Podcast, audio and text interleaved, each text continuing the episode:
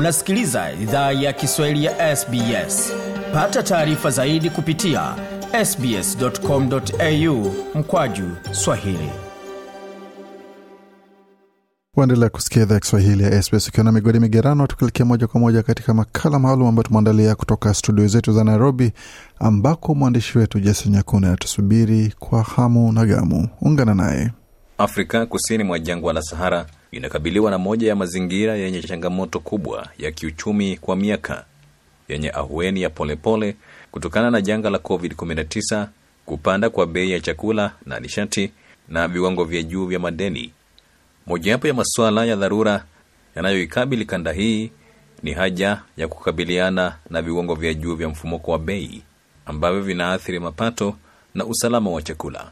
Bei ya vyakula muhimu kama vile mahindi na ngano zimeongezeka tangu mwaka 2019 na kuchangia mfumuko wa bei katika mataifa yenye uchumi dhaifu.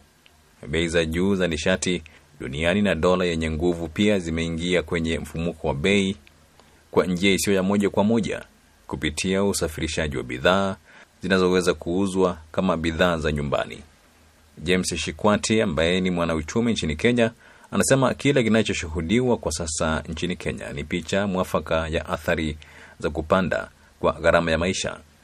Kwanza uh, wananchi wamepata hiyo presha ama kutokana na uchumi kuwa katika hali mbaya, na wengi kabisa ha, hawakubaliani na sera ya serikali ambayo ilipitishwa hivi karibuni. Kwa sasa hivi nadhani iko kwenye mahakama kuu.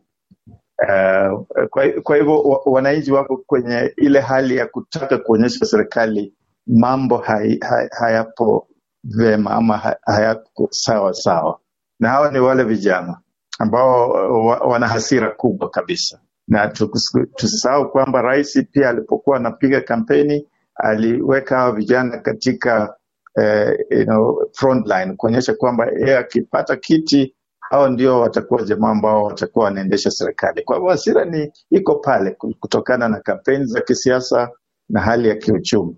Alafu pili, sasa kuna eh, wanasiasa ambao tunasema wa upinzani pia ambao wana yao ambao pia uh, hawajakubaliana nayo ama hawajafurahishwa nayo. Sasa kwa maoni yangu, wanasiasa wa upinzani hao wa, wa, wanatembelea juu ya wimbi la hasira za wananchi. E, si, si eti kwamba hao ndio wanasukuma hasira. Hapana, hasira hiyo imetokana na zile promises eh, wale wenzetu wenye wako serikali walifanya na wameshindwa kutimiza, na pia hali mbaya ya kiuchumi.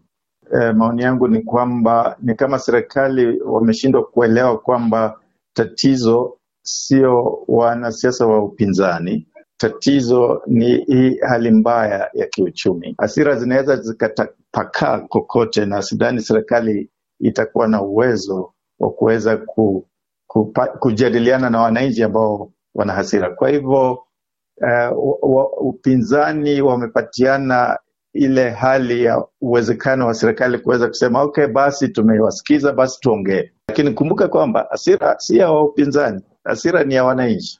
Watu 16 wameuawa jimboni Darfur nchini Sudan baada ya kushambuliwa na roketi iliyolenga makazi yao, wakati huo mapigano yakiendelea kati ya jeshi na wanamgambo wa RSF.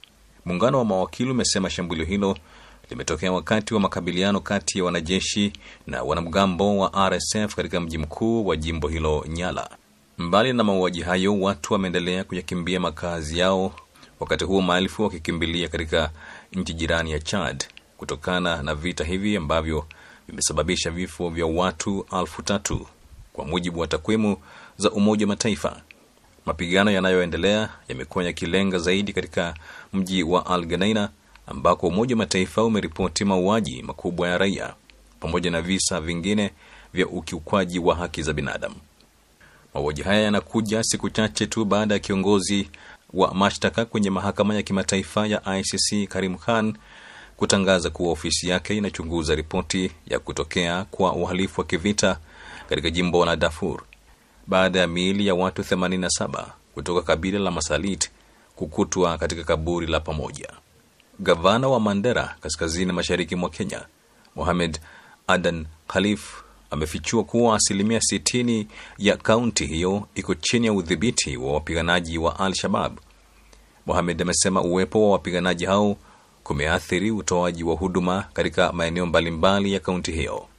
Kiongozi huyo alitoa matamshi yake wakati wa mkutano wa usalama kutafuta njia za kukabiliana na uasi wa Al-Shabab katika eneo la kaskazini mashariki, ambapo viongozi walitaka kuwepo juhudi za pamoja katika kukabiliana na kundi hilo hatari. Mkutano wa usalama ulihudhuriwa na wakuu wa mikoa na wanakamati wa kijasusi wa kaunti kutoka kaunti nne ambazo ziko kando ya mpaka wa Kenya na Somalia. Viongozi kutoka maeneo yaliyoathirika na mashambulio ya kigaidi walijadili kuhusu ongezeko la matukio ya mashambulio ya Al-Shabab. Uongozi wa kaunti ya Mandera, Wajia, Garissa na Lamu ulisema mkutano huo, kando na kutoa azimio la jinsi ya kukabiliana na Al-Shabab, ulitoa wito wa kuhamishwa kwa jamii ili kuondoa watu wanaoshirikiana na kuunga mkono kundi la kigaidi. Na wakazi nchini Botswana wameandamana kupinga mswada wa kuhalalisha ushoga.